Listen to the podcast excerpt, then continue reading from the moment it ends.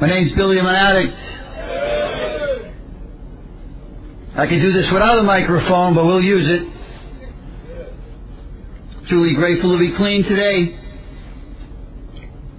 Kind of overwhelming. Shaking inside right now. I did a little prayer before I spoke, so hopefully God will kick in in a few minutes. Kind of get the ego out of the way. I'd like to thank the committee for asking me to come and share and anytime I'm asked to do service work for Narcotics Anonymous, as long as I don't have a prior commitment, I always say yes because this is the program that saved my life.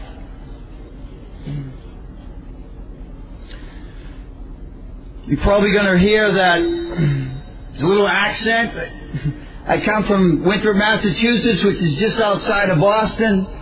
So yes, I parked the car in Harvard Yard.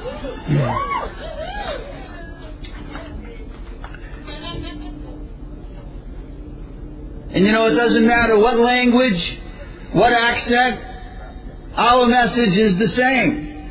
I heard a lot of different languages this weekend. And a lot of, a lot of different accents. But the best part is it's, our message is always the same. You know, a message of hope and the freedom from active addiction for one day. And when I first came to Narcotics Anonymous, they said, this is our message, that an addict, and I truly believe that they put this, the next two words in there for me, they put a comma and said, any addict, because I want to exclude myself. I'm going, yeah, that's for another addict, that's not for me. I like to exclude myself from things. And says, can stop using drugs, lose the desire to use, and find a new way to live. So what I like to do is kind of share my experience with that. Because it just didn't happen like flipping a light switch. When I came to Narcotics Anonymous, I was still using, so I had to learn how to stop using drugs. I could get clean, I just didn't know how to stay clean. You put me in an institution with some happy slippers and some meals and stuff, and lock me up for a little bit, I can get clean. The problem I had was staying clean. And lose the desire to use. I didn't think I'd ever stop, lose that desire to use. And find a new way to live. I didn't understand what that was all about. And I believe that's an ongoing thing. I'm still finding a new, new way to live. I'll tell you a little bit about myself so maybe someone can identify the first drug I did was alcohol and every drug after that was a drug I was not going to do. Because I would like to point at you and label you and say, yeah, I'm doing this, but at least I'm not doing that. And I do it in recovery too. Well, look at them, look at their doing. At least they're doing that, but at least I'm not doing that. Look at I'm doing this, but I'm not doing that. I don't want to put the focus on you. I don't want to put the focus on me. I might have to do something about it. But it doesn't matter. Eventually it's going to come to me because the pain's going to get so great. You know, coming to Hawaii and just meeting all these new friends and my NA family getting bigger and bigger, you know, one fellowship, many friends, it's, it blows my mind. And today I met up with a couple of friends and we decided to take a ride. We went up to the North Shore and I wanted to swim with the turtles. and on the way back, there was an accident and they said the road's closed. This was about five o'clock. So this is interesting. So I didn't know if I was going to make it back. And I had the phone number to call someone and say, listen, I'm not going to make it back there to share. Someone else is going to have to do it. But the good part was I never panicked. I never went, oh my God, ah! And I know from experience, I might do it another time, but at this particular time I wasn't all shook up about it. I said, you know, if, it, if it's if it's God's will, if my high power sees it fit that I'm supposed to make it back there on time, then I'll make it back there on time. And I ended up making it back to the, the hotel at five minutes of eight. And I was going to have the guy kind of drive me with my bathing suit and t-shirt still on. he kind of said, okay, just drop me off and, you know, let me go. But I know I've, in the past I, I panicked. I, you know, I, I wasted all this energy worrying about something instead of saying, just let it go and see what's going to happen. You know, I would be disappointed, but if that's what it's supposed to be, that was supposed to be. So I'm glad I made it. And, and I'm glad I got to take a cruise and be with more friends and meet new friends. One of the uh, one of the incidents I like to share with you of in my active addiction was I have to make note of the time because uh, I've been known to talk a cat off a tuna boat. So, uh,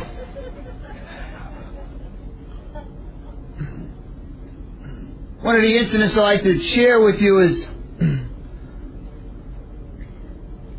the uh, government thought it would be a good idea to uh, employ me for a while. So I went into the army, and uh, they realized that was a mistake, but they had me already and I ended up in Vietnam. And um, when I went into the army, I truly thought that that was going to be a good thing for me, and things were going to get better because, you know, I'm getting away from that neighborhood, and I'm getting away from those people and all that stuff. And I didn't realize that I had the disease of addiction at, at that time. And I didn't realize that, you know, anywhere I went, the disease of addiction went with me. Now I know that in that particular time, the untreated disease of addiction got on the plane with me as a difference from the treated disease that came with me this time. So I was in Vietnam and eventually got caught on a drug test and I went to this detox. And the first night we're in the detox, these guys are sitting around and saying, how are we going to get high in here? All the minds start working. So one guy suggested that we take a Pall Mall cigarette. He said, you know, if you crush up some aspirin, and you suck it up inside, and then you put some toothpaste on the outside, and you let it sit out in the sun for a little bit, and you smoke it, you can get high. So we laughed at this guy, and then we proceeded to get a Pall Mall cigarette, some aspirins, and some toothpaste. Because he mentioned something might work. I got a sore throat and dizzy. That wasn't what I was looking for. So I told these guys, I said, you know, when I was stationed in Germany, this guy told me you can get high smoking ping pong balls. So they laughed at me and said, do what you gotta do, Billy. So I said, well, I'm gonna give it a shot. So I went to the rec hall and I stole a couple of ping pong balls. I sat on the bed that night, waited till, you know, one of the nurses that didn't make the rounds walked around and, you know, she was gone. I started sitting on the, on the bed and I started smoking this ping pong ball. After a while, as somebody saw me gazing off into the ceiling, said, wow, something's working here. So they walked up to me and said, hey, I know I ragged you, called you crazy, but do you mind if I sit down and join you? I feel like my ears are popping or I'm in Star Trek or something here with the sound system, but that's... Woo, sounds like the effects are using, but it's not using, kind of. Wow. Yeah, that's what it is. It's the ping pong balls. Flashbacks, yeah. So the guy asked me, he said, you know, would you, you mind if I sit down and join you? I said, no. So I said, no, no problem. You can sit down and join me. A little time went by and it Another guy came by and he said, do you mind if I sit down and join you? I said, no, no problem. So the three of us sat there and we smoked a couple of ping pong balls. The next day I went to the rec hall, I stole five ping pong balls. The reason I did is because something was working. We sat on the bed that night and before the night was over there was eight of us sitting in a circle. To the point where we made this makeshift pipe. You know, our addicts, we can get very creative. We make pipes out of anything, out of fruits, vegetables. You know, we, we, if we need paraphernalia, we find something. You know, we find something to, whatever it is to get high. You know, if you gave us a, a cat and a piece of wood, would make a pipe. It doesn't matter. So these guys are starting to argue. You got, you got back in line, you bow guys, blah, blah, blah. And I'm saying, easy guys, you're gonna blow this thing. The next day I went, I stole the whole box of ping pong balls. I got up real early. And the reason I did is because if I didn't, I knew somebody else would. When it came to the end, we smoked the last one. I said, guys, that's it. We smoked the last one. And three or four of them looked at me and said, you're lying. And they were right because before I went back into that detox, I took two out of the box and I stashed them in the sand. I'll share with you, but you ain't getting it all. I went to the latrine or the bathroom and on the way, when I came back, they had flipped over the mattress. They took the drawers out of the dresser. They were looking, and I and they said you had you had to stash something somewhere. And I said no, I didn't. I convinced them that I didn't, and I smoked the last two by myself.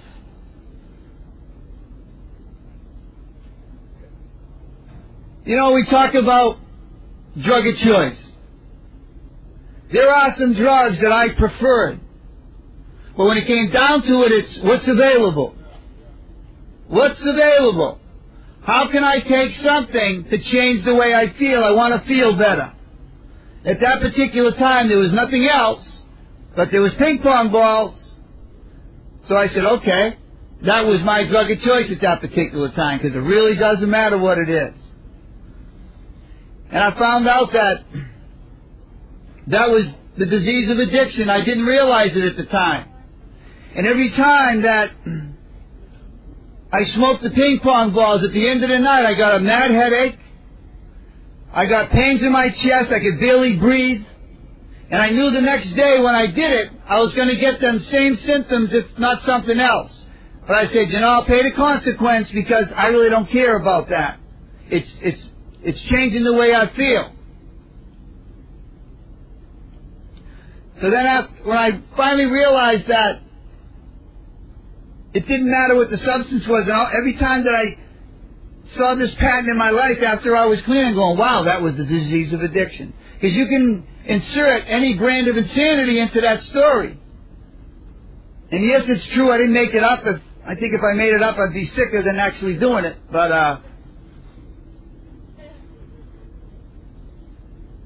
but I really didn't didn't have a decision then. I just wanted to ch- change the way I felt.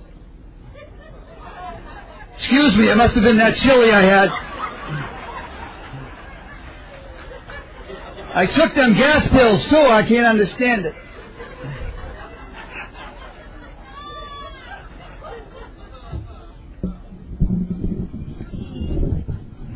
Okay, okay. No problem. Okay.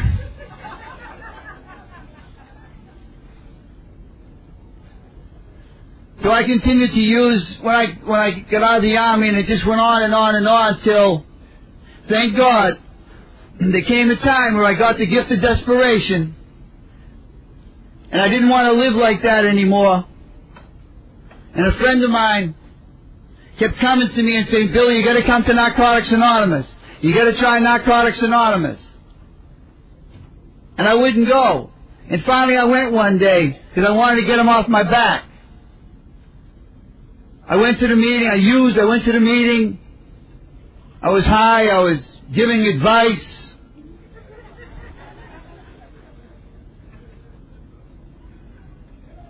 Eight months later, I had the gift of desperation, and I knew there was a place to go. Because even though I was using, the seed had been planted. So when it came time to go somewhere, I knew there was a place to go.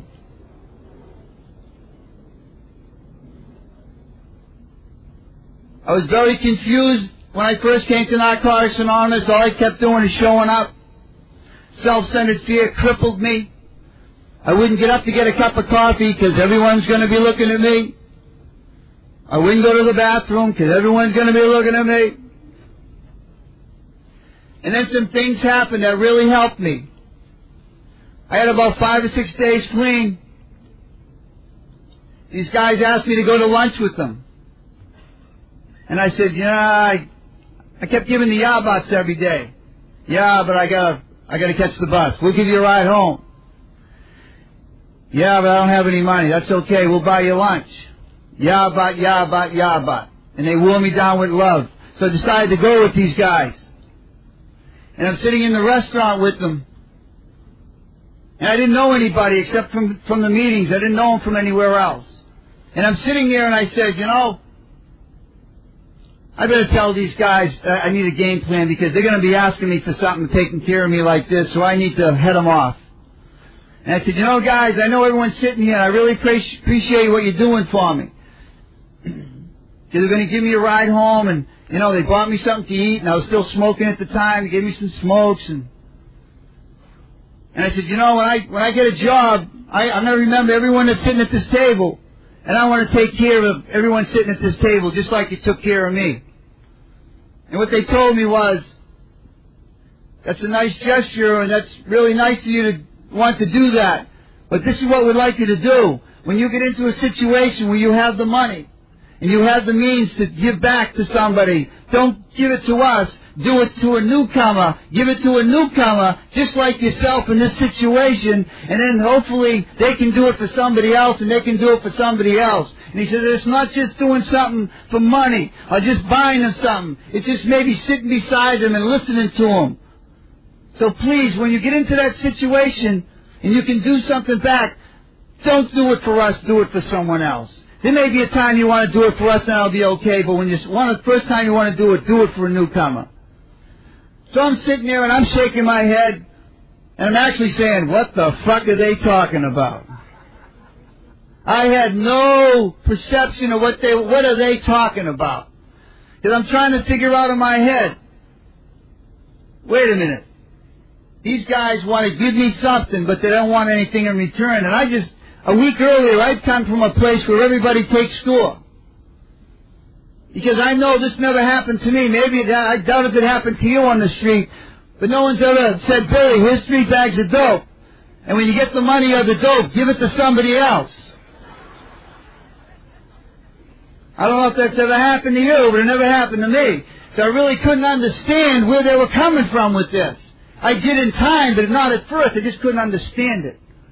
And then a few days later, I was I'm, I was still living with my sister. She asked me to leave, and I couldn't find a place yet, but I was still living there. And I'm sitting in the kitchen table, and my sister says, "I'm going to go in the bathroom, and you know, I'll, I'll give you a ride when I come out." All right. She got up to get out of the bathroom. She took her pocketbook. And Mr. NA, Mr. Recovery at 7, 8 days clean got insulted. This was the sister I lived with and robbed as, as much as I could when I could. So when she came back from the bathroom and sat down, I said, Sis, what are you doing? Why'd you take your pocketbook to the bathroom? I get eight days clean. She says, you know, you're doing really well. You know, just keep going to those meetings and I can see a change in you in, in this in this short period of time. She says, but as far as trust, I'll let you know when I can trust you. Whoa. That's when I realized that trust is something I earn from somebody. It's not something I can tell you. Because trust on the street was a word that was just thrown around very loosely. Is this good? Oh, trust me, it's real good. You be back in a half hour? Oh yeah, trust me, I'll be back in a half hour. You're gonna pay me Friday, right? Oh, trust me, I'll pay you Friday. So trust was something that just was thrown around. And I, today I know that as long as I trust myself, it doesn't matter who trusts me anymore. Because there were still relatives and friends that took a long time before, and there's Still some maybe one eye in me a little bit. I don't know. But I know I can be trusted today because I trust myself.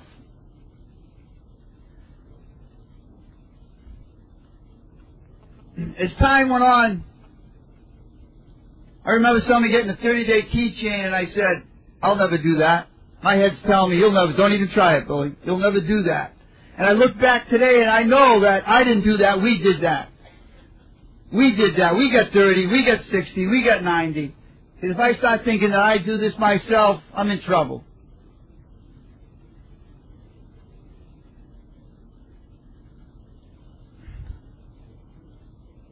In the first year of my recovery, I wore a hat.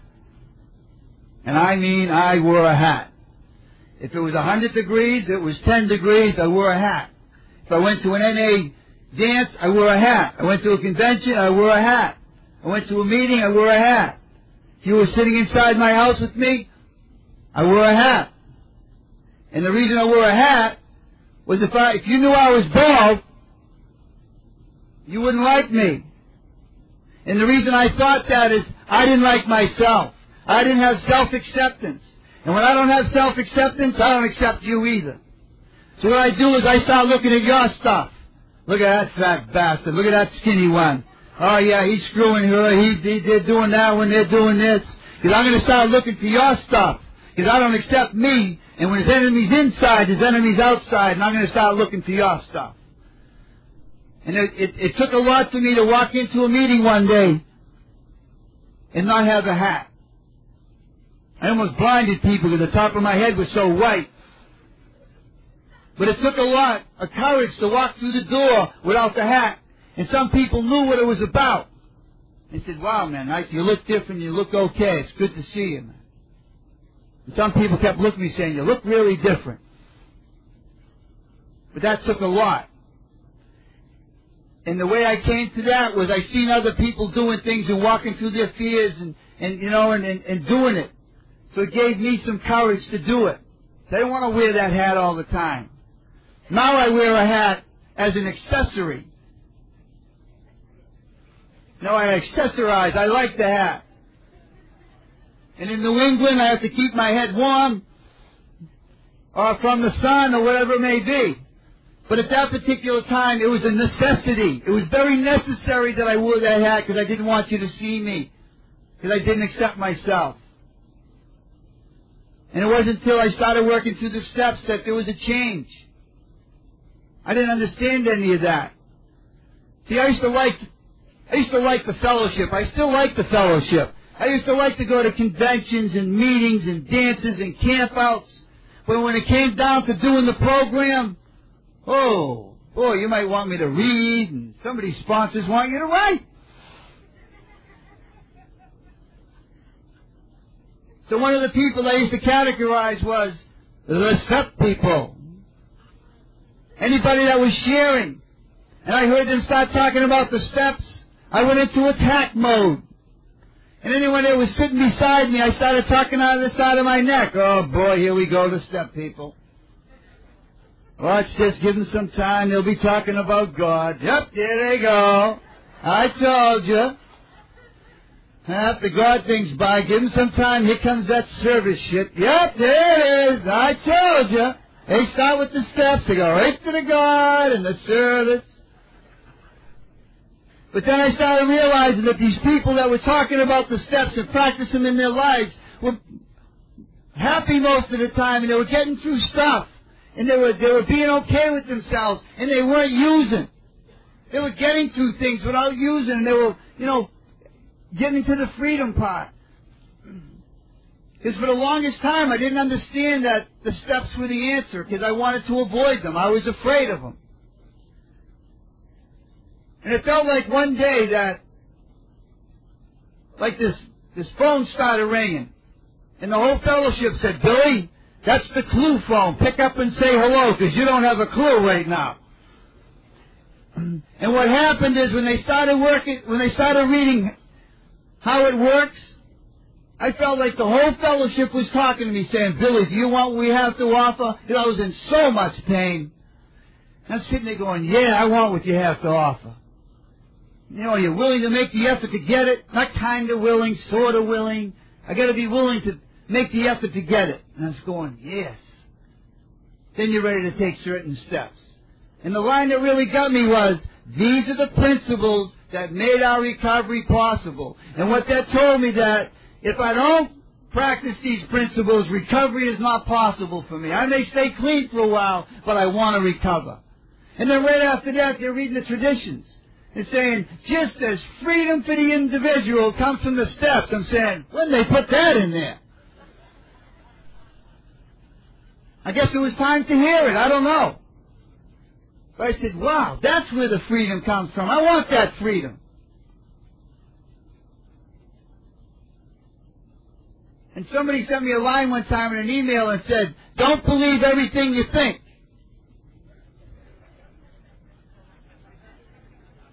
I can believe some things, but I can't believe everything I think. That's for my safety and yours, I think. Because my head will tell me things that aren't true. And a lot of things that aren't true is the disease of addiction will lie to me. But recovery will tell me the truth.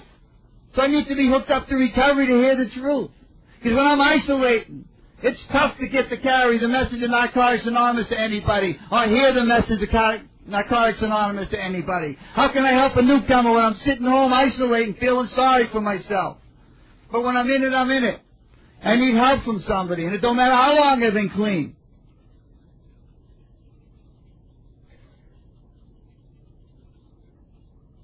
He told me my disease was, the core of it was self-centeredness.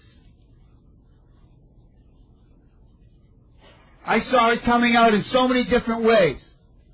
And one of the ways I used to judge where I was at, they used to go, I go into a grocery store. And I'm going to go in there real quick and grab three items. So I grab the three items and I get in the express line, 12 items or less. As I'm standing there, I'm looking at the person in front of me and they have 14 items. I know because I've counted them. So now the committee starts up. You gotta be kidding me. They got 14 items. What are they doing? It says 12 items or less right there. Oh my God, they're paying by check. They don't even have the checkbook out. They knew they were gonna pay by check. They should have everything ready. Oh my God, coupons! They're in the they're in the wrong line. They're paying by check. They got coupons. Oh, the committee. I just wanted a day clean, and all of a sudden I became a grocery cop. So I had to be grateful and look at the situation and say, Billy, be grateful you drove up here in your own vehicle that was insured, registered, the brakes worked, everything worked on the car. You went into that store and you didn't use it as your personal buffet. You didn't go up and down the aisles making sandwiches and having desserts. And then walking out the door like, yeah, that was very good, thank you. I needed to be grateful for those things. I could have had two people in front of me with seven items. I needed to be grateful. I didn't, it wasn't about them, it was about me just being okay with me. But some days, that self-centeredness cripples me and that's where I go.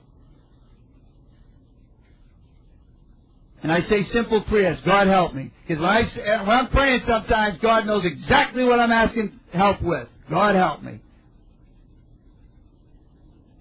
So that's been a process. And this last year is, is really kind of see where my recovery's been at.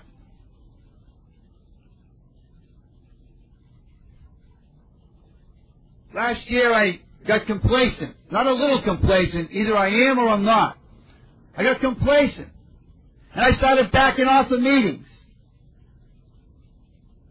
Not doing as much service. Not reaching out as much.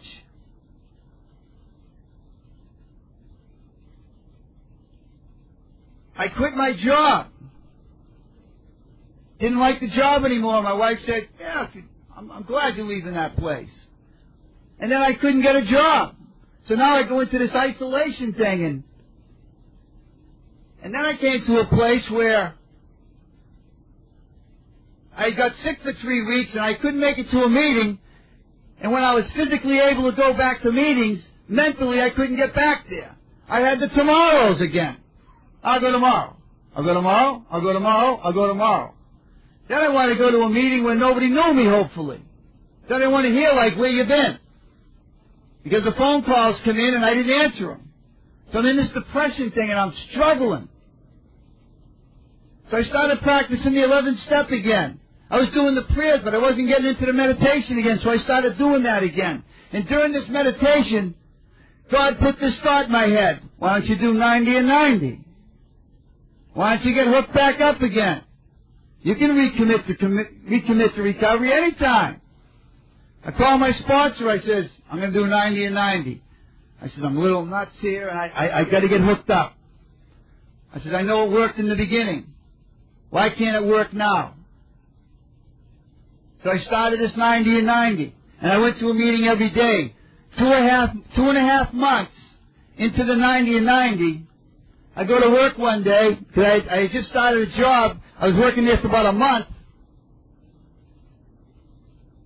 And they said that we know we said we're going to keep you, we, but we got to let you go. You're getting laid off Friday.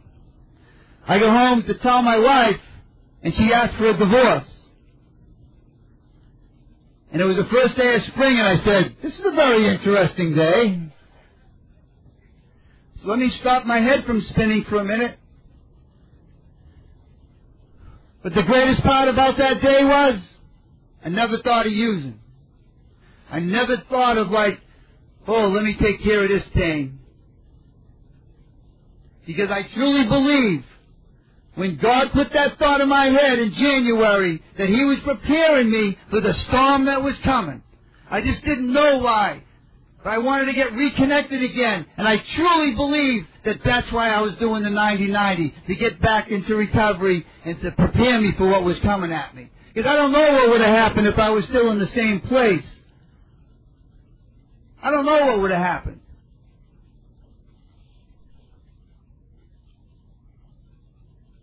So I moved out, and I told my wife, I said, you know, I enjoy challenges, but getting a place without a job, that's a serious challenge. But I went to the bank to deposit my check, and I looked in the back of the bill, bulletin board, and looking for, you know, places. There was this place, and I took it. I called the guy up, and I said, you know, I still got a part-time job, but I got laid off from this other job, and I think I can handle it. He didn't make any references, any checks, anything. He said, okay, you take the place. You seem like an okay guy. I said, wow. Thank you, God. Thank you, God.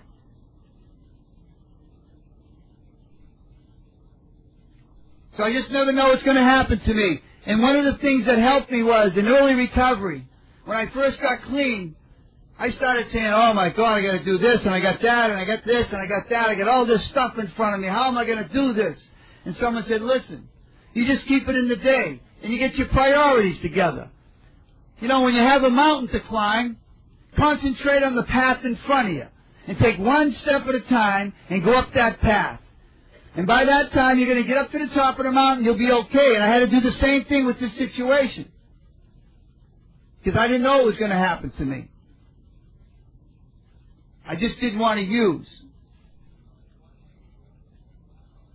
Because I remember what you told me. Don't pick up no matter what. And there was no parentheses after that. It was like, well, in case you get laid off and divorced in the same day, then that'll be okay. It's just no matter what is no matter what. There's no difference.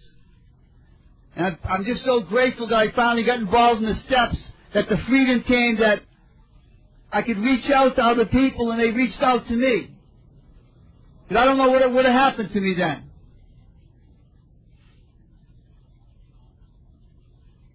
you know, we, we, we get to go places and do things and it blows my mind that I get to come to Honolulu, Hawaii. I had a two mile radius. Two mile radius when I was using. I didn't go too far. And now I get to enjoy things.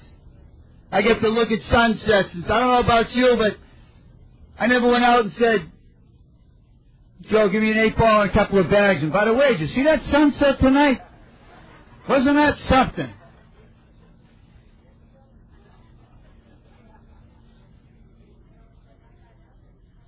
I also found out that when I put the drugs down, that this, this disease can manifest itself in so many other areas of my life. I still struggle with some. I surrendered to gambling. I used the steps. I surrendered to cigarettes. I still get the shopping thing. Occasionally I look for that mallgasm. You know, like when I see when I see things on on sale, I still get excited.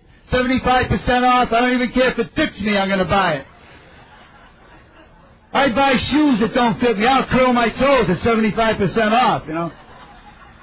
Clearance. I start vibrating.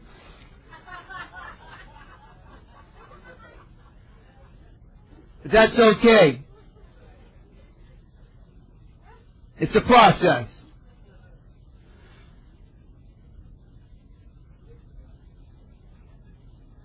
So, so to be grateful for a day, there's three things I'm always grateful for. That I woke up alive, I'm clean, and I'm a member of Narcotics Anonymous. Those three things are always prevalent in my life.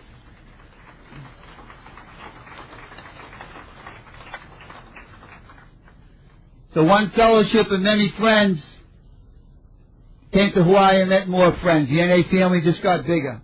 Just got bigger and bigger. And I don't know what the future holds, but I'm okay with today. I'm okay with today. And that's what counts. So if you're struggling a little bit, you might want to talk to somebody. And don't forget the newcomer. Don't forget the person shaking around and rolling, little whatever. Don't forget the newcomer. If I forgot to mention, don't forget the newcomer. And it's truly an honor and a privilege to be able to be of service to Narcotics Anonymous, the fellowship that saved my life. Peace and mahalo.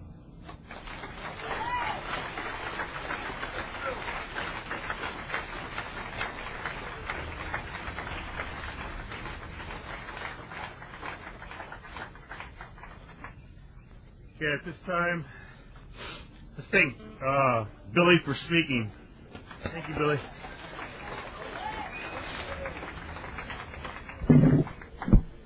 And Algira from Oakland, California has volunteered to read We Do Recover.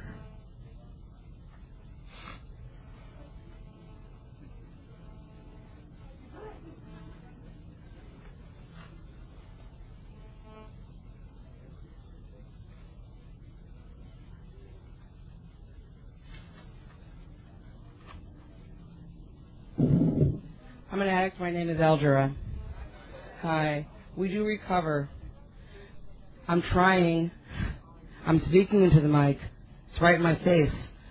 When at the end of the road we find that we could no longer function as a human being, either with or without drugs, we all face the same dilemma. What is there left to do? There seems to be this alternative. Either go on as best we can to the bitter ends, jails, institutions, or death, or find a new way to live. In years gone by, very few addicts ever had this last choice. Those who are addicted today are much more fortunate. For the first time in man's entire history, a simple way of improving itself in the lives of many addicts is available to all of us. This is a simple spiritual, not religious program known as Narcotics Anonymous.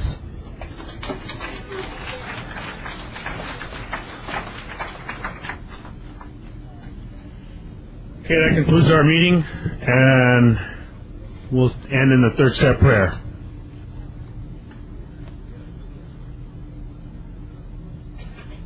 I guess we're going to try to make a circle. you guys did this before, right? Yeah, if you guys just want to gather hands, that'll work.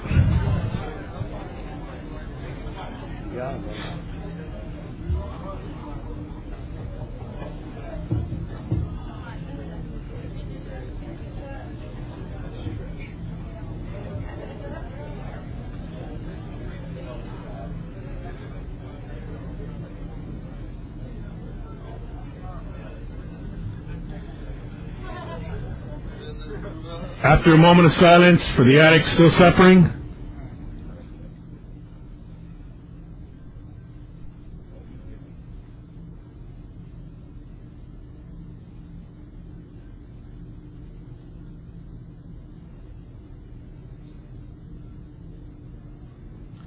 many of us have said,